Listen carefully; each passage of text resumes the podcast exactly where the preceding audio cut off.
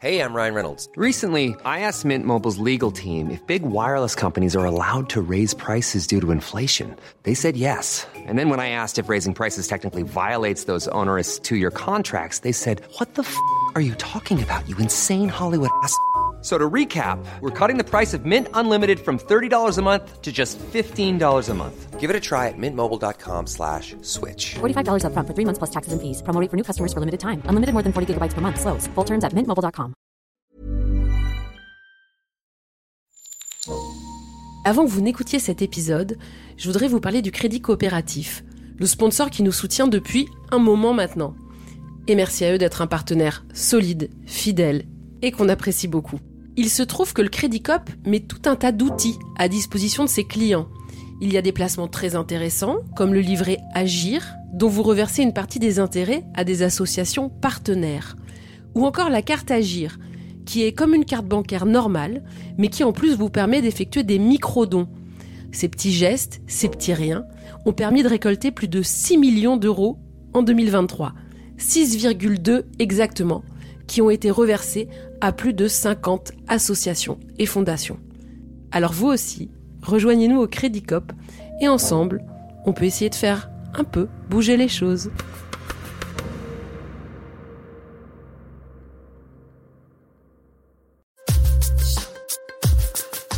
Thune, le premier podcast intime sur l'argent.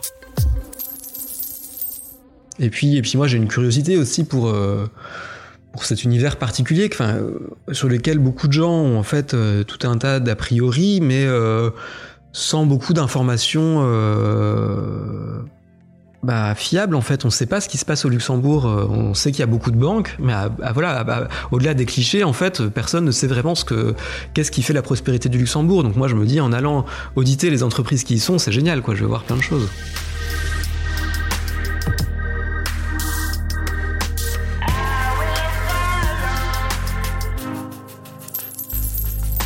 Antoine Deltour est pas le genre de type qu'on remarque, et d'ailleurs il ne cherche pas du tout à se mettre en avant. Si j'étais taquine, je pourrais presque dire qu'avec ses lunettes cerclées et son air réservé, c'est un peu l'image d'Épinal du petit monsieur de la compta. Et c'est pourtant ce héros très discret qui a fait trembler la place financière du Luxembourg et qui a donné mais des sueurs froides à toutes les plus grandes multinationales. Mais à l'écouter parler, il m'a semblé découvrir autre chose aussi chez lui. Peut-être une forme de sagesse, en tout cas le fruit d'un questionnement très profond sur ses propres besoins matériels. Et j'en suis arrivé à me demander, au final, est-ce qu'on est plus puissant quand on a beaucoup beaucoup d'argent ou quand on est simplement heureux au volant de sa Dacia Vous voyez pas ce que je veux dire? Bon bah, on en reparle après l'épisode alors. Bonne écoute.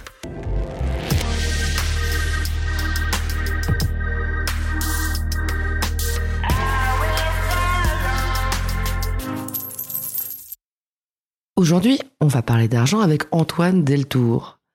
Antoine, tu as 37 ans, tu travailles à l'INSEE, mais c'est pas pour ça qu'on te connaît, on te connaît parce que tu es un peu le premier grand lanceur d'alerte financier qui plus est. Et donc avec Thune, on avait envie de revenir avec toi sur cette histoire, mais avant j'ai envie de te poser les questions qu'on pose toujours dans Thune. Antoine, euh, t'as grandi où? Dans quelle famille? Alors, je suis né à Épinal, à 300 mètres de là où j'habite aujourd'hui. J'ai grandi aussi dans, à peu près le même rayon. Et donc, c'est une famille euh, classe moyenne, mais vraiment classe moyenne, parce que tout, le monde se prétend de la classe moyenne. Mais euh, donc, un père euh, prof, prof de maths, et une euh, et une maman euh, gynéco. Donc, gynéco, ça fait pas très classe moyenne, mais elle travaille à temps partiel pour s'occuper de sa famille notamment. Donc, elle avait des revenus à peu près euh, du même ordre de grandeur que ceux d'un prof. Donc, euh, donc voilà, on a une, j'ai eu une enfance euh, au sein de la classe moyenne à Épinal. Vous êtes trois enfants, je crois Tout à fait. Je suis le, le petit dernier. Il a fallu que je fasse des choses extraordinaires pour, euh, pour attirer l'attention. Est-ce que vous parliez d'argent à la maison? Quand j'étais petit, ou- oui, euh, il n'y avait pas de secret, mais c'était pas non plus un sujet, quoi. J'avais de l'argent de poche. J'étais assez économe. Euh, voilà, je, je gardais l'argent pour si un jour j'ai un projet plus important. Euh, ça m'arrivait de temps en temps de, de- du coup de dépenser un peu plus d'argent. Une fois, j'ai acheté une, un appareil audio, euh, voilà, une petite chaîne. Voilà, donc là, j'avais cassé la tirelire, voilà, à l'adolescence. Tu te diriges, euh, après le bac, euh, vers des études de commerce, c'est ça? Oui. À Bordeaux Oui. Alors on a souvent dans l'idée que les gens qui font des études de commerce, c'est dans l'idée quand même de faire des bons métiers rémunérateurs. Oui. Est-ce que c'était ton cas? Euh, oui, j'avais envie de gagner de l'argent. Euh, alors non pas que j'en avais pas assez, hein, euh, enfin matériellement, euh, voilà, j'ai eu une enfance tout à fait digne, mais euh, euh, en fait j'aimais bien les voitures, quoi. Et bon, c'est presque honteux hein, de dire ça aujourd'hui, mais voilà, je m'intéressais aux voitures quand j'étais ado.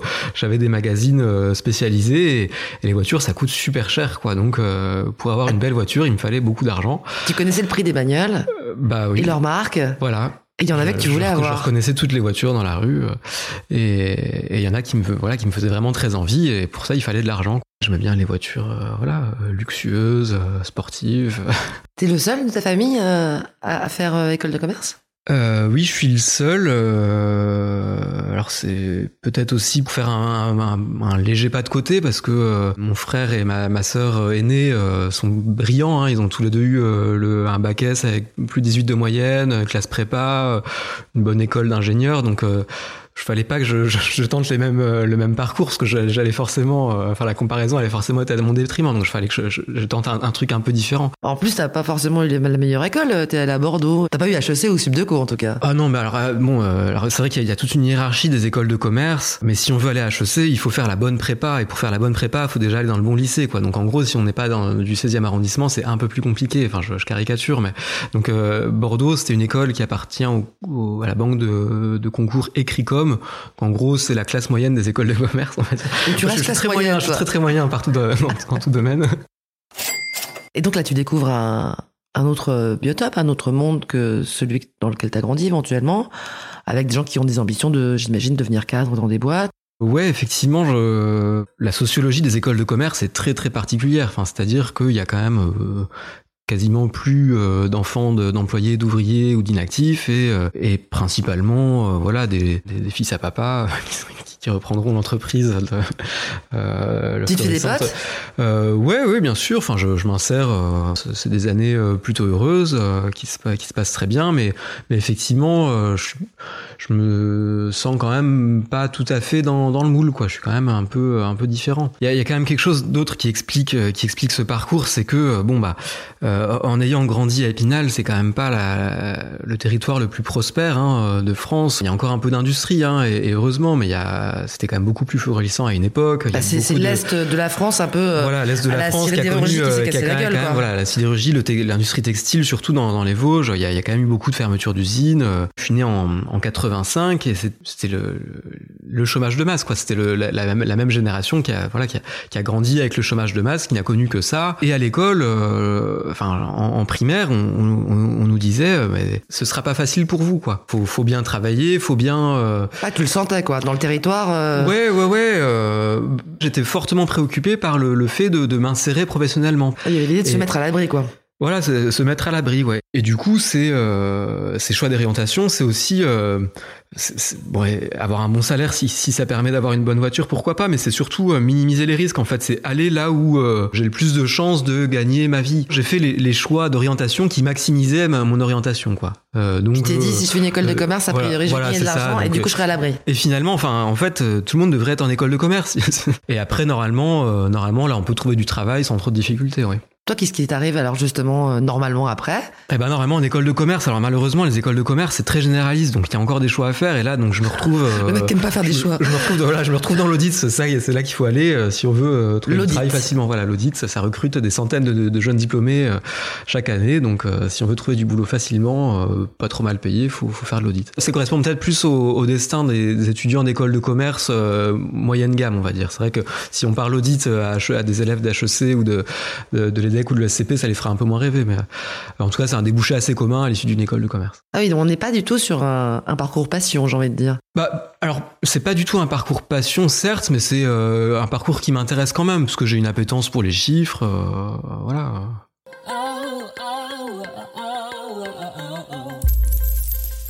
Alors l'audit, euh, on peut reprendre un peu ce que c'est? Moi, j'étais dans, dans le côté audit légal, et c'est ce qui occupe la très très grande majorité des effectifs des cabinets d'audit. Donc, ça répond en fait à, des, à, à une obligation de la plupart des entreprises, euh, c'est de faire certifier leurs comptes. Mais c'est comme un comptable. Oui, c'est plus ou moins un comptable, mais qui fait pas la compta, qui vérifie la compta. Donc c'est plus facile, on n'a pas à faire le, le boulot, on regarde juste que c'est bien fait.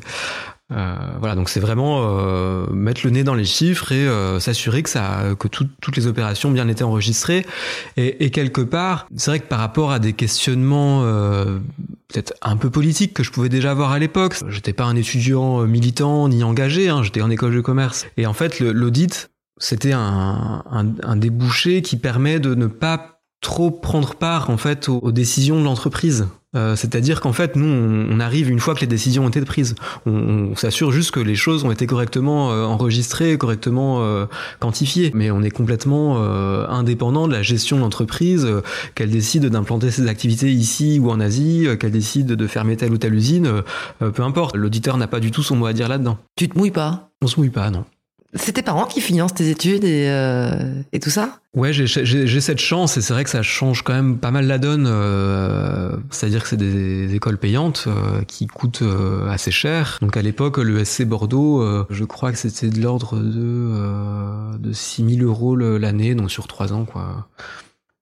Donc c'est énorme. Plus faut vivre à Bordeaux. C'est euh, énorme. Plus, plus la vie d'étudiant à Bordeaux et J'ai pas l'impression que t'es quelqu'un de très dépensier déjà à cette époque-là. Non, effectivement, non, non, j'ai pas. T'es plutôt économe apparemment euh, de caractère quasiment. Oui, c'est ça. Ouais, je, je mets de côté. Ouais, ouais, je suis pas, euh, je suis pas radin à compter chaque dépense et à comparer euh, les prix au centime près, mais euh, c'est-à-dire que je fais, je fais pas mes comptes régulièrement euh, pour vraiment faire gaffe à, à mon, à mon budget, mais, mais en général, voilà, je, je, je fais attention dans la mesure où voilà, je me, je me, j'ai pas la, j'ai pas la dépense. Euh, Mais je suis pas impulsif en fait. pas je, je impulsif, réfléchis ouais. avant d'engager une dépense. ouais.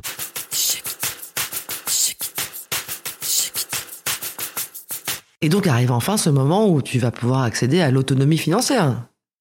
À force d'études Ouais. coûteuses et de Ouais, c'est un graal, je suis content, enfin, je suis vraiment fier. euh, voilà, 2008, j'avais 22 ans, je signe mon premier CDI, donc c'est chouette, quoi. 22 ans de signer mon CDI, euh, euh, vite et bien. euh.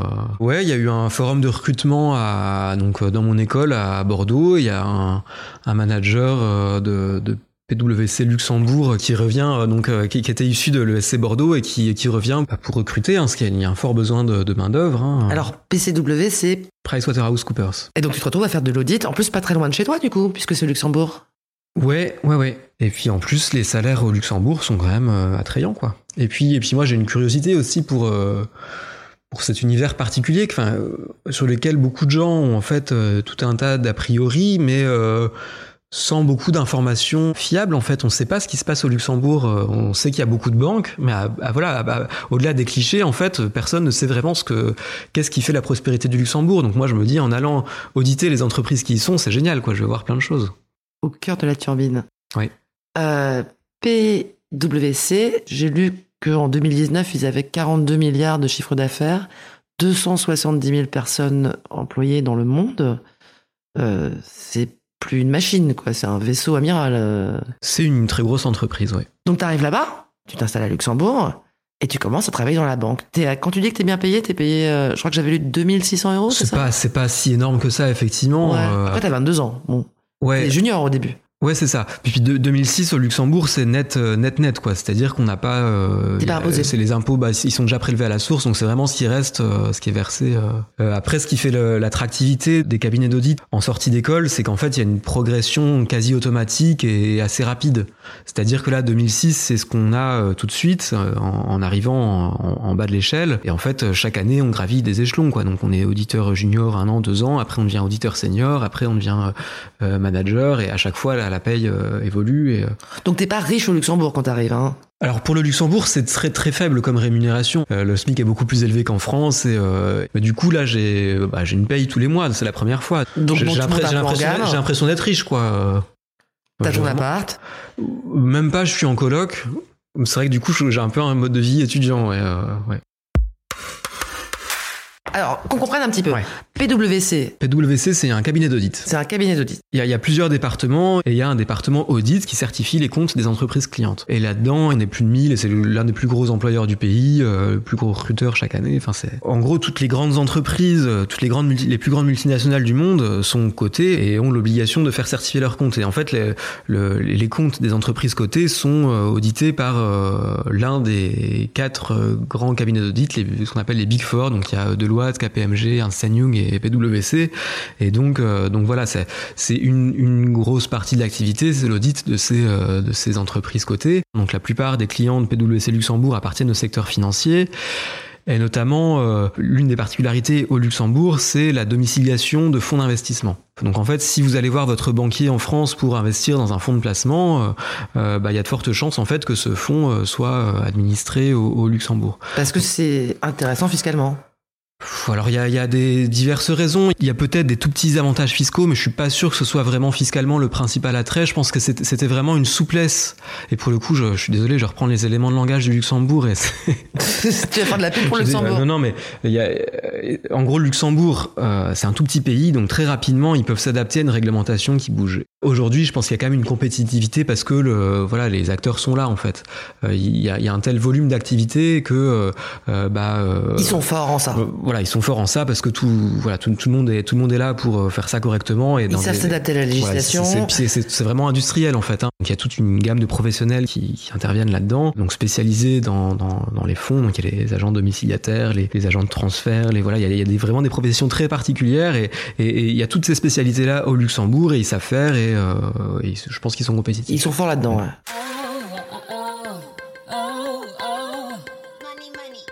Est-ce que tu as la réponse à tes questions, Bossan Labarre sur justement euh, tout ce monde sur lequel tu t'interrogeais, sur lequel il y a des fantasmes, comme tu dis, toutes ces grandes boîtes, toutes ces grandes banques. Bah, j'obtiens certaines réponses. Et moi, dans euh, dans ma business unit, hein, je découvre une réalité euh, qui, qui me surprend un peu, c'est-à-dire que la plupart des, des, des clients dont, dont j'audite les comptes n'ont pas d'activité économique réelle. C'est des structures de papier où en fait, euh, bon bah il y a, une présence euh, juridique au Luxembourg, hein, il y a une adresse officielle, euh, mais il n'y a pas de salariés et bien souvent il n'y a pas non plus de chiffre d'affaires, il n'y a pas d'activité réelle quoi. C'est souvent des, des holdings ou des voilà des, des, structures qui sont là juste pour détenir quelque chose. Bon bah on audite les comptes, euh, voilà, euh, c'est on vérifie que c'est que les, que les, chiffres sont les bons, mais c'est pas passionnant parce que euh, c'est pas très riche non plus. Enfin c'est en fait c'est assez répétitif finalement. Euh, il n'y a, y a, pas grand chose à se mettre sous la dent, euh, j'ai envie de dire quoi. C'est des boîtes vides en plus, d'après ce que C'est plus ou moins des boîtes vides.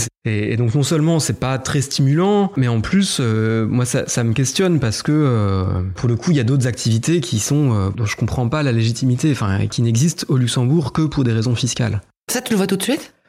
Bah pas tout de suite, mais finalement, euh, oui, je pense qu'au bout d'un an, je me suis quand même fait une opinion assez claire sur certaines choses que je les approuvais euh, très profondément, quoi. Et notamment, bah, le, le fait que euh, ces coquilles vides, en fait, l'avantage fiscal qu'elle trouve à venir au Luxembourg, il est détaillé dans un document qui est le Tax Ruling ou Advanced Tax Agreement, qui est le document par lequel l'administration fiscale approuve le, le traitement fiscal futur quand une multinationale décide de mettre en place une structure au Luxembourg, elle a envie de s'assurer de comment elle sera taxée à l'avenir. Et le petit problème là-dedans, hein, pourquoi pas apporter de la sécurité, euh, de la visibilité aux entreprises, hein. mais le, problème c'est que les tax ruling au Luxembourg euh, sont particulièrement accommodants, c'est-à-dire qu'il y a une seule personne, un seul fonctionnaire de l'administration des impôts euh, qui a signé l'ensemble des tax rulings auxquels je suis confronté en tant qu'auditeur. C'est-à-dire qu'en tant qu'auditeur, quand on va vérifier le montant des impôts enregistrés, je comprends de mieux en mieux ce qui se passe et, des fois, le tax ruling bah, montre que euh, bah, c'est tout à fait normal que euh, l'entité dont je suis en train d'auditer les comptes euh, bah, ne soit taxée qu'à 2 ou 3% des millions de bénéfices qu'elle fait. Et des millions de bénéfices qui sont purement artificiels. C'est-à-dire que là, je suis devant un cas, en fait, où c'est une entité qui va siphonner les bénéfices d'une autre entité, mais réelle, qui, elle, a des usines, a des centaines de salariés. Mais qui n'est pas au Luxembourg. qui n'est pas au Luxembourg, et qui, pour éviter de payer euh, des impôts dans ce pays où elle en payerait euh, beaucoup plus qu'au Luxembourg, et ben, elle va transférer ses bénéfices au Luxembourg, et le Luxembourg, par une petite astuce validée par le fisc, on va considérer que bah, ces impôts, enfin, ces, profits ne sont pas euh, taxables. Ou alors à 2 à 3%. Voilà, euh, voilà.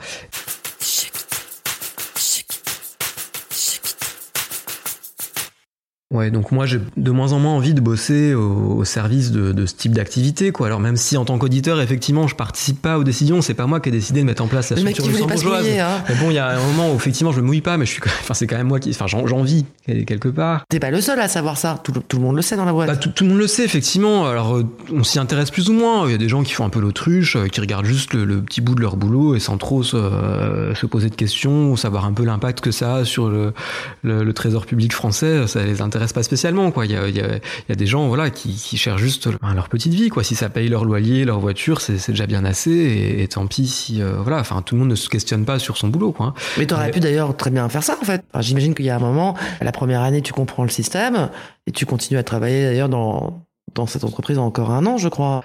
Donc en sachant que ça se passe comme ça et en, en, en menant ta vie.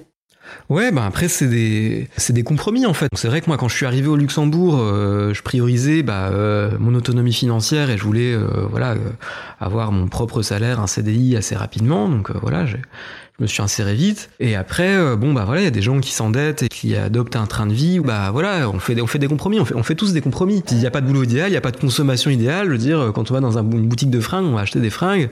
Bon bah on fait aussi des compromis quoi. Des fois, on ferme les yeux sur certaines informations qu'on préférait ne pas savoir. Et bon, le, le ça, ce curseur glisse progressivement et je suis un peu aidé, hein, faut le dire aussi, euh, par les, les conditions de travail où euh, bon bah l'audit c'est quand même pas euh, un long fleuve tranquille. Hein. Personne ne quitte trop tôt le bureau. Euh, voilà, il quand même une pression assez importante. Euh, déjà, la durée légale du travail, c'est 40 heures, donc c'est quand même plus qu'en France.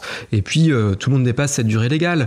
Et euh, bon, il y a quelques heures sup qui sont payées, mais en gros, ch chaque quart d'heure de travail doit être déclaré, c'est-à-dire que je déclare que tel quart d'heure, je l'ai consacré à, sur tel à tel dossier, et cette déclaration euh, impacte directement la facturation au client. Donc ça veut dire que euh, concrètement, euh, il n'y a pas de temps mort, quoi. Il n'y a pas un quart d'heure où euh, c'était pause café, euh, machin, quoi. S'il y a pause café, il faut la compenser à un autre moment, quoi. Ça n'a pas l'air super fun, t'as vu Non, non, c'est pas, franchement, franchement et, puis, et puis, il y a quand même une, une, logique dans ces cabinets d'audit où, euh, bon, bah, la, les carrières peuvent progresser très rapidement, euh, j'ai beaucoup de collègues qui se font, même sans être très haut dans la hiérarchie, qui se font recruter par des clients et pour le coup qui, euh, qui doublent leur salaire en se faisant recruter chez des clients. C'est assez courant quoi au Luxembourg. Mais en fait, dans l'audit, pour progresser, en fait, il y a une structure qui fait que je pense que si on tient pas le rythme, on est rapidement euh, poussé vers la sortie. Donc là, déjà, moi, les, les, les conditions de travail font que je suis j'ai l'impression de bosser plus que ce que j'ai envie. La principale motivation euh, des gens pour ça, c'est la rémunération, mais avec mes 2600 euros qui sont pas grand chose au Luxembourg et pas grand chose dans la boîte,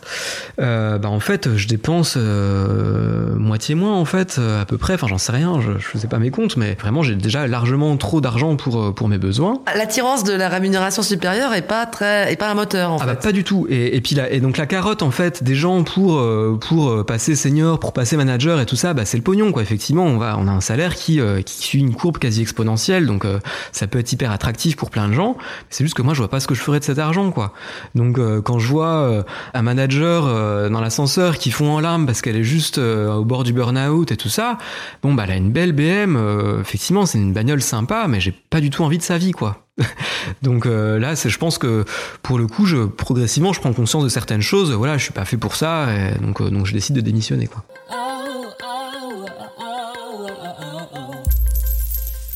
Tu démissionnes, hein T'aurais Ouais. pu euh, demander à te faire licencier, non? Peut-être, euh, j'en sais rien. Bah après moi, c'est moi qui ai choisi de partir. J'ai démissionné, j'ai travaillé euh, jusqu'au bout et même en revenant en France, hein, je, me- je me donne deux ans hein, parce que en gros j'avais 20 000 euros de, j'avais mis 20 000 euros de côté. En deux ans de boulot, t'avais mis en 20? travaillant- Voilà, en travaillant dans deux ans, j'ai mis 20 000 euros de côté. C'est incroyable. Je sais pas, je, bon, je vais vraiment pas dépenser beaucoup effectivement. Et donc là, je propose déjà à mes parents de rembourser mon école de commerce parce que euh, si je démissionne pour faire euh, un concours euh, de la fonction publique, j'avais peut-être pas besoin de faire une école de commerce. Donc j'ai pas envie que eux aient la sensation d'avoir payé euh, cher un truc. euh, Sans qu'ils te l'aient demandé, tu leur proposes de leur voilà. rembourser. Et puis eux, euh, ils trouvent ça, euh, enfin complètement, euh, enfin hors de propos. Ils ont payé mes études comme aux autres et j'en fais ce que je veux de mon diplôme. euh, voilà, donc ils veulent pas de mon argent. Et donc euh, le fait d'avoir cet argent, euh, je considère que je peux vivre deux ans sans revenu euh, pour euh, repasser des concours si j'échoue, euh, voilà. Et, dans cette période, en fait. euh, donc j'ai pas de revenus, parce que j'ai démissionné, donc j'ai pas de chômage. En, en, en tant qu'étudiant, bon, j'étais pas très dépensier. Mais du coup, euh, là, cette, cette- cette année sabbatique là où je passe des concours, en fait, c'est un peu un test, voir avec euh, combien je peux vivre. Donc, euh, pour le pour le coup, je vis vraiment de très très peu de choses, quoi. C'est la première fois que je découvre le, le hard discount où je vais acheter de la euh, des- de la bouffe industrielle vraiment dégueulasse. Et pour le coup, j'en suis revenu. Mais euh, et puis, je, je loue une chambre pour 150 euros par mois, quoi. C'est un truc, euh, voilà, on peut se loger en France euh, dans une métropole euh, pour 150 euros. Après, euh, je crois que ma chambre est très vraiment vraiment très petite, mais. Euh, Mais voilà. t'es dans une forme d'anorexie financière quasiment ou? Ouais, un peu. Là, c'était un peu un test pour voir euh, jusqu'où. euh, on- C'est une forme de, ouais, de, de test sur mes besoins. Ah, c'est étonnant, tu t'es vraiment posé cette question-là. Tu t'es Ouais. dit, euh, si je descends le curseur le plus bas possible, Ouais. à combien j'arrive? Ouais. C'est curieux. Ouais, j'ai toujours pas fait mes comptes, donc je sais pas non plus à combien, enfin combien j'ai dépensé à cette période, mais je pense que c'était vraiment pas grand chose. Est-ce que t'as frôlé le, la radinerie? Oh bah euh, oui, je pense que j'ai un côté radin, forcément. Enfin quand on est, enfin voilà, quand on met de l'argent de côté, c'est qu'on est un peu radin, non Sinon on dépense tout. euh. Je sais pas. Je, non, mais j'en sais rien. Enfin, euh, je- bah, enfin, en tout cas, c'est la vision que la société actuelle a des gens euh, économes. C'est une forme de radinerie. Euh, parce que la société euh, nous pousse à, à sans arrêt consommer. Et que tu t'es dit que t'allais passer les concours de la fonction publique pour être plus tranquille. Plus tranquille. Alors, non, mais j'aime pas le cliché derrière. euh, On est tranquille dans la fonction publique parce que c'est faux. Enfin, je pense qu'il y a des tas de gens qui bossent plus dans la fonction publique que dans le privé. Et il y a aussi des bonnes planques dans le, dans le privé. Mais En tout cas, j'ai envie d'avoir plus de temps pour moi. Donc, je passe deux concours, la, la Banque de France et l'INSEE. euh, donc, je reste toujours intéressé par les chiffres et l'économie. Hein, et Grave. je choisis d'aller à l'INSEE. Et donc tu reviens dans ta région euh, d'origine, puisque l'INSEE, tu travailles d'ici, directement à Épinal, là où t'es né? Bon alors c'était pas spécialement un projet de vie de revenir à Épinal, mais pour le coup ouais, c'est ma copine qui était vraiment installée là, elle est vraiment ancrée là on va dire. Donc euh, donc voilà, je, je suis revenu euh, ici quoi. Bon, mais c'est à ce moment-là, à peu près, que tout s'est mis à dévisser, quoi. Qu'est-ce qui s'est passé, Antoine, euh, après, pour que tu aies autant de problèmes, de notoriété et d'aventures Donc euh, donc tout à l'heure je parlais des, des, fameux tax ruling, enfin des choses qui me paraissaient anormales dans la fiscalité au Luxembourg. Et c'était en tout cas par les tax ruling qu'on voit en détail et de manière très concrète la plus-value du Luxembourg. Et c'est un document tellement sensible qui a, a énormément de, restrictions sur la, la circulation de l'information. C'est-à-dire que c'est un document très sensible, on peut pas euh, le communiquer à n'importe qui, il y a des règles euh, de sécurité assez, drastiques. Et en fait, euh, après avoir pris la décision de démissionner, la veille de mon dernier jour de travail, je trouve sur le, réseau informatique de l'entreprise un dossier en clair qui contient des centaines de tax ruling. Donc ça représente plusieurs gigaoctets de données et c'était une anomalie totale en- en- par rapport aux règles de sécurité que, que ces documents soient en, libre accès. Et là, moi, je décide de copier ces, ces documents.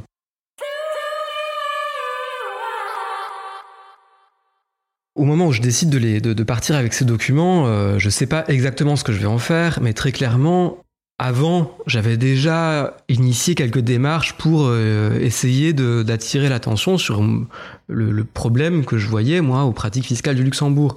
Donc j'avais euh, j'avais témoigné anonymement sur une émission de France Inter, j'avais écrit un commentaire sur un blog euh, de Libération sur, euh, sur Internet. Ça te gênait vraiment? Bah oui, oui. euh, Enfin voilà, le, le, le soir, euh, ça me trottait dans la tête. Quand je trouve des, des proches à qui je peux en parler sans trop les saouler, bah j'essaye de, de parler de ça. Ça doit être bizarre de pas du tout pouvoir en parler à l'intérieur de l'entreprise ou que ça ne choque apparemment que toi. Bah ça faisait partie du, de l'inconfort que j'avais euh, à rester dans la boîte, c'est-à-dire que euh, effectivement moi je à, à l'intérieur euh, j'ai plein de critiques qui bouillonnent en fait. Je suis dans un milieu qui qui me pose problème, mais effectivement je peux pas je peux rien montrer de tout ça. Est-ce que cette sous-taxation était illégale? C'est un vaste débat qui, qui occupe beaucoup d'avocats, beaucoup de fonctionnaires, beaucoup de juges. Tu pouvais pas t'adresser à des autorités judiciaires? Ou Alors- politiques pour essayer de faire entendre euh, cette critique Alors moi-même, je suis pas fiscaliste, je suis incapable moi-même de euh, juger de la légalité d'un tax ruling. C'est des choses extrêmement complexes. C'est trop complexe pour moi. Et donc euh, quand, je, quand je vois que je peux mettre la main sur ces documents, bah oui, je les prends. Qu'est-ce que je vais voir avec ces documents? C'est une bonne question, quoi.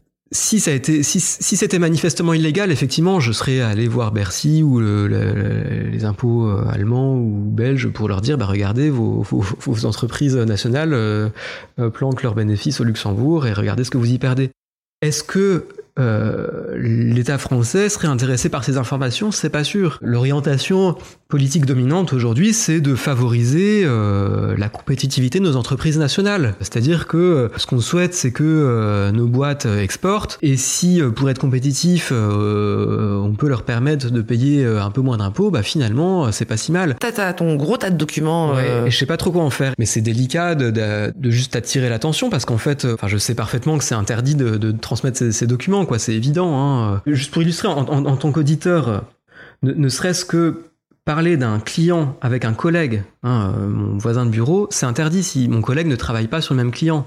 Donc il y a quand même un- une, une forte restriction de l'accès à l'information, du partage d'informations au sein du cabinet. Et donc euh, garder des documents professionnels après mon départ et les donner à quelqu'un euh, extérieur à la boîte ou même extérieur, euh, enfin à l'étranger, c'est complètement hors des clous quoi. Ça, tu sais que c'est dangereux. Je sais que c'est dangereux. Alors je sais pas exactement ce que je risque, mais je sais que c'est dangereux. Donc euh, moi, quand j'envoie un email pour demander un rendez-vous ou pour dire euh, j'ai des documents qui peuvent vous intéresser, c'est quand même compliqué de le faire parce que chaque mail laisse une trace. C'est Peut-être que ce mail sera un jour une pièce à conviction.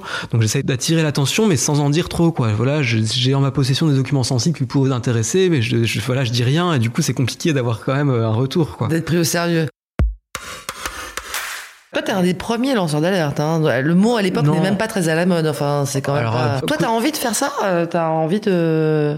Bah, d'être lanceur d'alerte à ce moment-là? Ouais, Ouais. Ouais, ouais, parce que euh, bah, pour moi, le, le problème que j'ai identifié est réel et, euh, et concerne énormément- de monde est vraiment euh, enfin central. Enfin, je, je considère encore aujourd'hui que la justice fiscale, c'est absolument fondamental. Non, mais voilà, la société dans, dans laquelle on fait partie et que si aujourd'hui on a du mal, enfin, il y a des services d'urgence qui ferment euh, certaines nuits en France encore cet été, c'est en partie parce que, enfin, c'est entre autres parce qu'on n'arrive pas à, à collecter l'impôt qu'il faut pour les faire tourner, quoi. L'argent public t'importe. L'argent public m'importe. Ouais. Plus que ton argent à toi.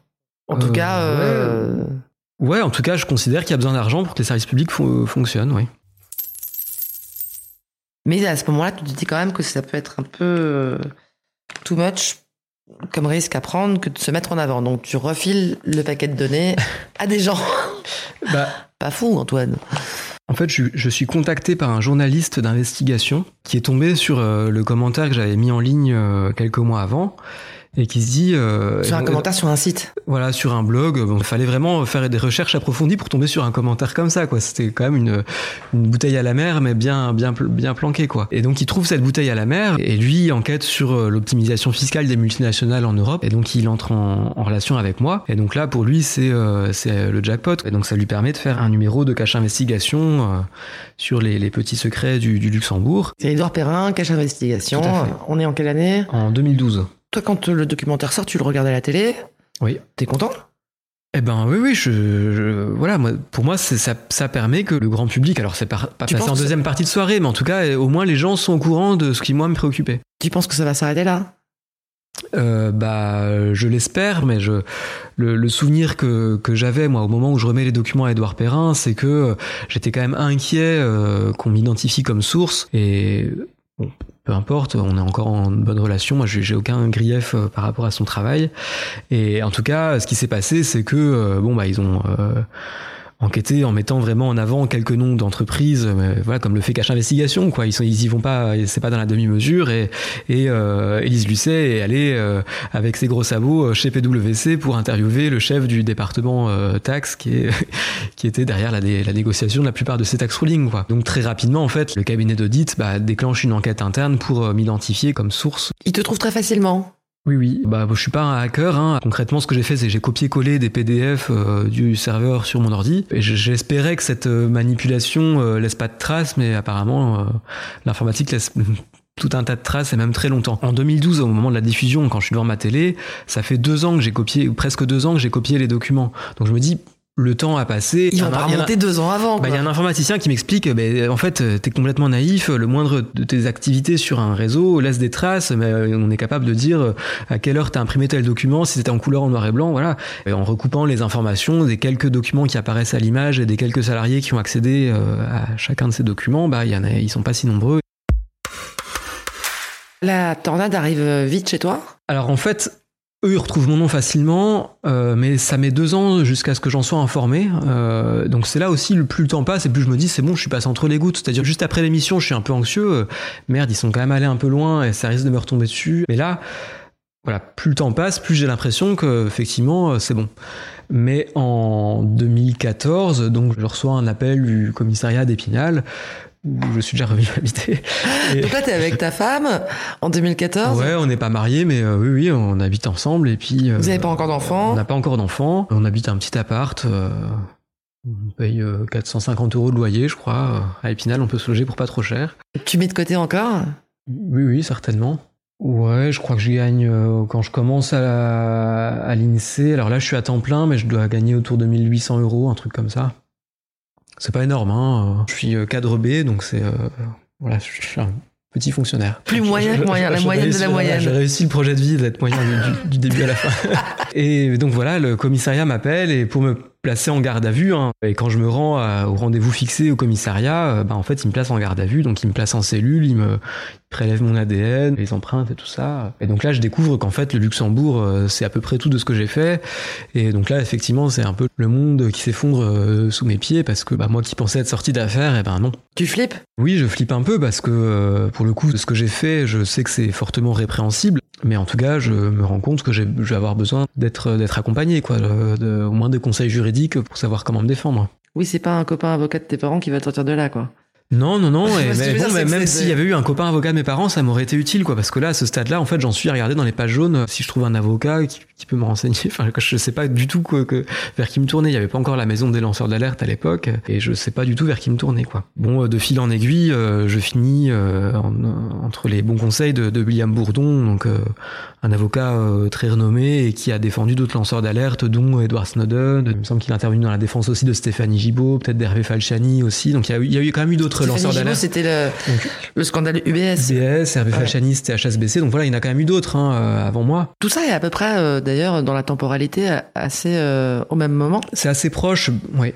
C'est-à-dire que tout d'un coup, ces, ces grosses institutions financières se retrouvent un peu dans, dans le viseur à Oui, cette époque-là. dans le viseur. Après, je, je, je- très honnêtement, hein, des, des salariés euh, écœurés par ce qu'ils constatent, je pense qu'il y en a toujours eu. Après, euh, ce qui fait que ça éclot à ce moment-là, je pense que c'est médiatique en fait. Hein, c'est que les médias euh, acceptent de traiter ces sujets-là plutôt que d'autres. Au moment où ça t'arrive à toi, tu dois du coup prévoir un budget avocat? En fait, ce qui se passe juste après, pour expliquer quand même le contexte, c'est que l'ICIJ, donc le Consortium international de journalisme d'investigation, met les mains sur les, les documents que j'ai confiés à Édouard Perrin, ainsi que euh, d'autres documents, notamment ceux de Raphaël Allais, donc qui est l'autre lanceur d'alerte des LuxLeaks, et donc publie ça euh, de manière simultanée dans le monde entier en novembre 2014. Donc là, déjà, l'affaire est quand même tout autre entre euh, les simples suites d'un reportage télé. là, tout d'un coup, c'est autre chose. C'est un scandale mondial. international. et donc le- l'envergure est tout autre, et donc la pression sur la justice euh, luxembourgeoise aussi, hein, il y a beaucoup plus d'attention là-dessus. Et donc, euh, effectivement, il faut que je trouve des sous pour me défendre. Ce qu'on fait dans la, foulée de l'éclosion des LuxLeaks, c'est qu'avec mes avocats, on décide de sortir de l'anonymat. Ce qui aurait été inéluctable parce que de toute façon, il y- avait un procès, hein, même Raphaël Allais qui hum, n'a pas pu euh, sortir de l'anonymat parce qu'on l'avait plus ou moins contraint à la confidentialité avec un accord qui le menaçait de 10 millions de dommages et intérêts. Raphaël Allais, il a, dit- il a divulgué. euh, Donc il a, il a, en fait, il a regardé le, le cache investigation auquel j'ai contribué et il s'est rendu compte que les documents qu'il maniait au quotidien, parce que lui il était chargé du service archivage, bah euh, c'était les documents à l'écran et donc il s'est dit mais votre émission elle est nulle, moi j'ai exactement la même chose sur Apple, sur Amazon, donc il a contribué à un deuxième, un deuxième et puis ces documents ont- sont arrivés aussi entre les mains de, de l'ICIJ. Mais sauf que du point de vue de- du cabinet d'audit, ils ont déjà été extrêmement embarrassés de justifier auprès de leurs clients qui une fuite. étaient à l'origine voilà, d'une fuite euh, importante, hein, massive, plusieurs gigaoctets, des centaines de leurs clients qui sont concernés par la fuite. Pour eux, c'est quand même une négligence importante. quoi. Et comment ils pouvaient admettre publiquement, quelques mois après, qu'il y avait une deuxième fuite? Là, ils passent, ils passent vraiment euh, pour des... pour des imbéciles. C'est pas moi qui ai prononcé le mot, j'ai pas envie qu'on mette en diffamation, mais voilà. bah, donc, euh, leur intérêt à eux, c'est de foutre une grosse pression sur Raphaël Allais et euh, normalement, il devait ach- échapper à des procédures pénales en l'échange de cet accord de confidentialité. euh, et si jamais il le viole, il doit 10 millions. euh, 10 intéressant, millions. voilà.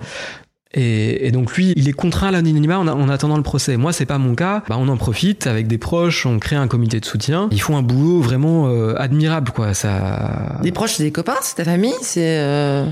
Les deux, mais la famille qui a été très ouais très motrice là-dedans ouais. Voilà mon frangin qui a, qui a quand même on peut dire qu'il a pris les rênes quoi. Il a créé un site internet euh, on a mis une pétition en français en anglais euh, et ça permet de collecter euh, des dons. Alors on fait ça bien on crée une association hein, pour pour qu'il y ait quand même une transparence dans la gestion des fonds et qu'on collecte plus de 100 000 euros hein, sur toute la période des, des, procès. Et donc ce qui permet de payer les, toutes les factures d'avocats sans que j'ai moi-même à débourser un, un euro un euro de ma poche quoi ça, c'est pas mal. C'est pas mal. Après, ça n'a jamais été une pression parce que mes avocats, bon, euh, je pense qu'ils ont été bien payés au final, hein, de... mais ils s'étaient engagés dès le départ à, à me défendre jusqu'au bout, même si j'arrivais pas à les payer, quoi. En gros, à, à, adapter leurs honoraires à ce que j'étais capable de leur payer. Bah, ça leur donne une, une vitrine, une image. Euh c'est aussi un procès très médiatique. Oui, c'est un procès médiatique. Après, euh, si on regarde euh, les actus du cabinet Bourdon, ils ont d'autres euh, actus médiatiques.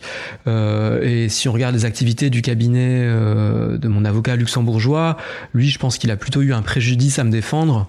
Et, d'autres avocats impliqués dans l'affaire LuxLeaks ont subi aussi une pression parce que le Luxembourg, c'est une petite place financière et ça peut poser des problèmes dans d'autres relations d'affaires de défendre les lanceurs d'alerte de l'affaire LuxLeaks.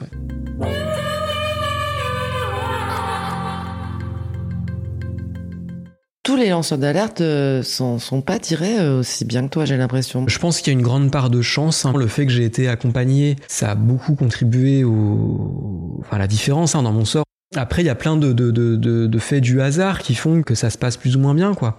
Par exemple, le, la ICIJ sort son enquête quelques jours après que Jean-Claude Juncker, donc ex-premier ministre du Luxembourg, devienne président de la Commission européenne. Donc ça, ça donne beaucoup de croustillants médiatiques. Après, au moment du premier procès en 2016 au Luxembourg, le procès commence juste après les Panama Papers, donc ce qui met un énorme coup de projecteur à nouveau sur ces problématiques fiscales, paradis fiscaux, etc. Et au même moment, enfin, est débattue la directive sur le secret des affaires, donc au niveau des institutions européennes, alors que euh, je suis euh, inculpé et je passe en procès, notamment pour violation de secret d'affaires. C'est une concomitance de, de faits d'actualité que personne ne maîtrise et bon, bah, ça joue plutôt à la faveur de ma défense, quoi, parce que ça, ça alimente bah, le comité de soutien. On n'a pas trop à argumenter. Euh, pour le coup, c'est assez évident, quoi. T'arrives à aller travailler encore pendant tout ce moment-là? Bah, c'est un peu compliqué, hein. Euh, donc je demande à travailler à 70%. Alors là, ma rémunération, je sais pas, mais je pense qu'elle tourne, elle est plus très loin de 1000, 1000 1200 euros, j'en sais rien. Parce qu'effectivement, c'est compliqué de, enfin, j'ai pas mal de sollicitations, et puis, euh, même sans avoir de sollicitations, je veux dire, ça, ça trotte forcément dans la tête, donc c'est quand même compliqué. Il y a besoin de, de, de lâcher un peu euh, le boulot, quoi. Ta nana, elle continue à travailler? Ouais, ouais, ouais. Le boulot, c'est elle a toujours pied au plancher, hein, y a pas de... Ah ouais. Et donc, elle, vous arrivez à vivre comme ça avec vos deux salaires, quoi, en fait? Oui, oui, oui, euh, ça va. Bah, elle a un rapport à l'argent qui est aussi euh, distendu que le mien, on va dire. C'est-à-dire que euh, bon bah, elle travaille dans la culture, dans le théâtre, donc il y a, y a pas d'argent. Il y, a pas beaucoup, de fortune, on va dire. Ouais. Mais donc elle a, elle a eu énormément de persévérance pour établir une situation. Euh, Aujourd'hui, euh, elle gagne à peu près autant que moi, voire un peu plus des fois, à certaines années. De, donc, ce qui est extraordinaire, je pense, dans le théâtre. Mais euh, pour le coup, avant d'en arriver là, elle a eu, elle a, elle a, vécu dans la vraie dèche, quoi, hein, où elle chauffait quasiment pas chez elle et tout ça au moment où je l'ai retrouvée. Enfin, donc l'argent, c'est pas vraiment. Oui, vous, vous vous êtes pas dans une dimension luxueuse, quoi. Tout son rêve, tout ton rêve de voiture et d'achat et de finalement, il s'est très vite effrité. Ouais, je, suis pas 100% guéri. J'ai commandé une voiture neuve, je vais la recevoir la semaine prochaine. C'est pour ça que je, replonge, je suis à deux doigts de replonger de temps en temps, mais c'est une Dacia, donc ça va. Je, je vais pas faire de la pub, mais c'est quand même des voitures. C'est pas celle dont rêvent les gens passionnés par les voitures. Mais en tout cas, ouais, t'as pas de. Non, mais voilà, j'essaye de me. Je suis pas matérialiste. Ouais. Bah, tu je... claques pas, tu. Non, mais, mais après, moi, je. Je pense que par tout ce que j'ai déjà dit là, ça, ça se voit quand même que je suis quelqu'un d'assez engagé. Et je veux dire, on peut pas critiquer la société de consommation euh, sans essayer de s'en défaire, quoi. Oui, après je regarde ta maison, j'ai pas l'impression de, de, de, vivre chez un, on n'est pas des... des croissants euh, forcenés. Euh... Non, on n'est pas des croissants forcenés, mais on a une, on essaye de tendre vers ça quand même. Mais on a encore des efforts, je suis d'accord. on a encore des efforts à faire, mais si on s'intéresse sérieusement aux problèmes euh, d'environnement aujourd'hui, euh, on sait qu'il faut euh, se loger dans des logements plus petits, moins se déplacer, manger moins de viande, acheter moins de trucs Donc pour de vrai, tu te déplaces pas dans le temps que ça euh Bah, principalement à vélo et des loisirs euh, essentiellement de proximité. Euh, J'ai pris trois fois l'avion depuis que je suis majeur. euh, ouais. Ah ouais Mm. Ah ouais, c'est vraiment un truc euh, qui est important pour toi de pas consommer euh, comme un fou. Ouais, ouais. Alors, tu avais déjà une légère tendance euh, avant peut-être d'avoir toutes ces considérations.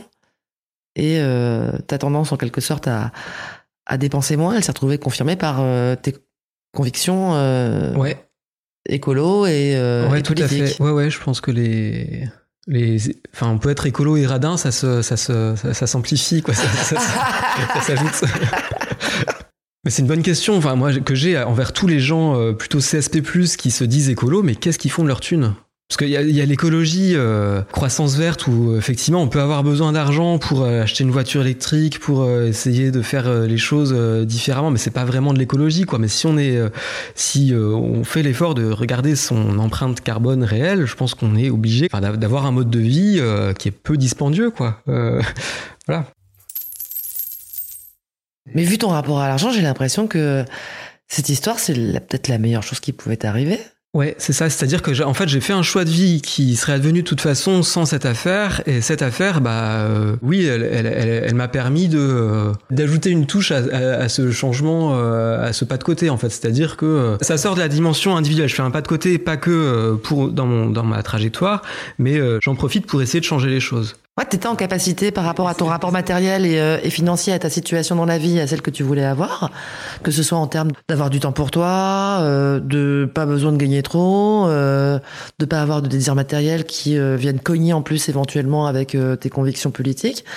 Et puis tout ça permet de réussir ce trajet de 10 ans de procédure, le temps de le faire, pas peur de perdre et de changer les choses dans un sens politique qui te convient. Ouais, alors il y aura encore de quoi faire. hein. Je pense que cette alerte n'a pas suffi à fondamentalement changer les choses. Mais euh, et puis aujourd'hui, bah, ouais, je suis encore à temps partiel pour euh, bah, essayer de m'engager associativement, pour essayer de changer les choses. Bah, après le, ouais, je pense que c'est un, c'est quelque chose qui qui me dérange un peu dans le ce qu'on vient de dire là sur le, fait de bifurquer, de, changer, de vie, de sortir un peu du matérialisme. Mais voilà, dans les, gens qui, en tout cas, qui renoncent à, un parcours professionnel euh, plutôt rémunérateur, il y a de plus en plus de gens qui bifurquent et même maintenant des, des étudiants, quoi, des, des gens avant d'être diplômés, ils bifurquent.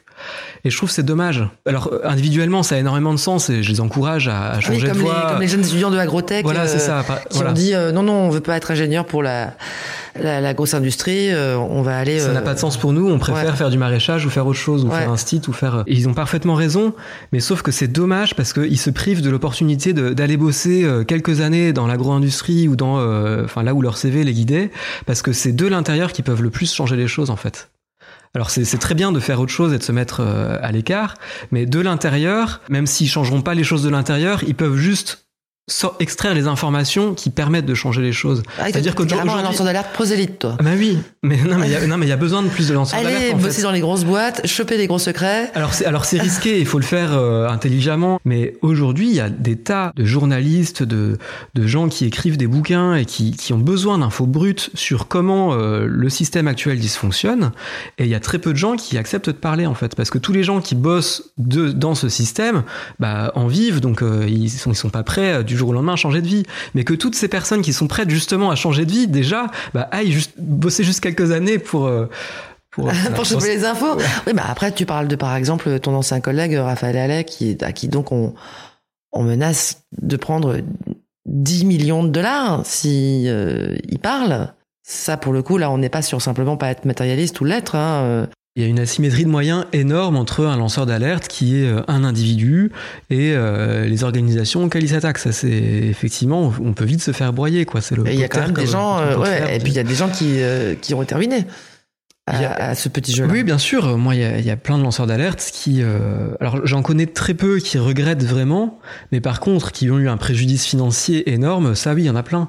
Euh, des gens, euh, voilà, à 50 ans, qui se retrouvent à devoir vendre leur maison pour payer des avocats et retrouver, retourner habiter chez leurs parents. C'est pas un parcours de vie que beaucoup de gens souhaitent, quoi. hein. Retourner habiter chez ses parents à 50 ans, c'est pas. Ça arrive, donc c'est euh, effectivement. Euh, euh, Il y a des lanceurs d'alerte. Je pense qu'il ferait mieux de, de tourner la page, de lâcher l'affaire, parce qu'ils ont tellement à, À perdre. à y perdre. Ouais. Parce qu'effectivement, voilà, on, on est face à des rouleaux compresseurs. euh. Il y a aussi, euh, qu'est-ce qu'on a à gagner? Parce que comme tu disais, toi, tu as eu de la chance. en quelque sorte, il y a eu une conjonction, une conjoncture médiatique. En réalité, il y a beaucoup de scandales financiers qui, euh, même s'ils font des articles dans les journaux ou peut-être un petit remous sur une chaîne de télévision, vont pas forcément euh, avoir plus d'écho que ça. Bah, dans tous les cas, il y a rien à y gagner parce que le, enfin quand même quand on parle de maelstrom médiatique et tout ça, moi c'était utile euh, bah, parce que ça, c'est ça qui a, permis de, de financer le, le comité de soutien et donc les frais d'avocat. Mais je pense qu'il y a a priori aucun lanceur d'alerte qui cherche la, la- la- la notoriété et après euh, il y a rien à y gagner parce que de toute façon euh, c'est globalement un rétrécissement des opportunités c'est-à-dire que euh, en tout cas professionnellement le, le- le vrai problème pour les lanceurs d'alerte c'est l'employabilité Euh, ouais, toi, t'es, toi, t'es fonctionnaire, donc euh, t'es un peu. euh, voilà, moi par exemple, un théoriquement, un casier judiciaire, c'est incompatible avec euh, la, la fonction publique. Ah, toi, t'as été condamné au début, puis après, finalement, euh, non. Puis finalement, non. euh, alors c'est un petit non, donc j'ai été acquitté pour tous les faits en rapport avec les LuxLeaks, mais ils ont maintenu un euro dommage d'intérêt pour euh, des documents de formation que j'avais copiés en même temps, mais que j'avais pas eu. Oui, bon, mais finalement, t'as, t'as au bout Mais de- finalement, été acquitté euh, en tant que lanceur d'alerte au sens de la définition de la, Ouais. la Cour européenne des droits de l'homme, oui.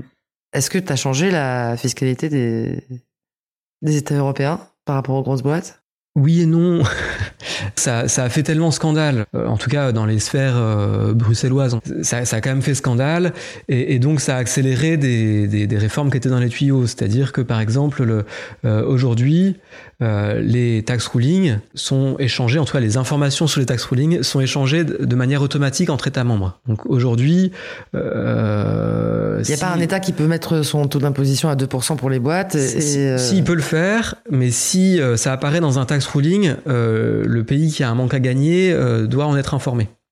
Auparavant, c'était pas le cas. Après cette, euh, cet accord euh, de tous les États membres pour euh, la, la transparence des tax rulings, il y a eu une chute drastique du nombre de tax rulings accordés chaque année. Ça a été divisé par 7, je crois, en quelques, en quelques mois. Mais en fait, euh, la nouvelle manière de faire du Luxembourg, c'est de, procéder par des information letters. La seule différence avec le tax ruling, c'est qu'il n'y a plus le tampon de l'administration fiscale. Et donc, il n'y a pas tout à fait la même sécurité juridique, mais la règle impli- implicite serait que, en l'absence de réaction de l'administration, ça vaut approbation. Donc, Ça tant, passe. tant qu'il n'y a pas de, de réponse de l'administration, ça veut dire que ce que vous venez de proposer est approuvé. donc ça peut continuer. Donc finalement, ça n'a pas tant changé que ça. Puis si on regarde les taux effectifs d'imposition, j'ai pas la sensation qu'ils aient beaucoup euh, augmenté, mais je pense que c'est quand même relativement explosif. Et que euh, c'est le genre de scandale qui font quand même euh, mauvais genre dans les situations sociales tendues qu'on connaît de plus en plus.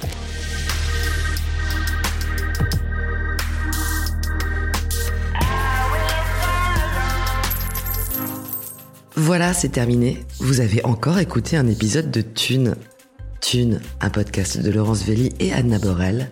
Cet entretien a été réalisé par Anna Borel, post-produit par Bastien Bironneau, sur une musique toujours d'Emma Bitson.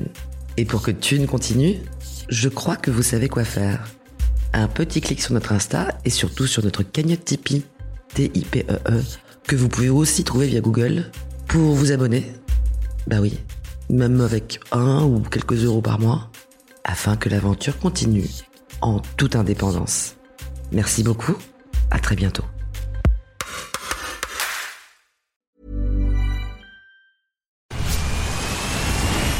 Where's that dust coming from?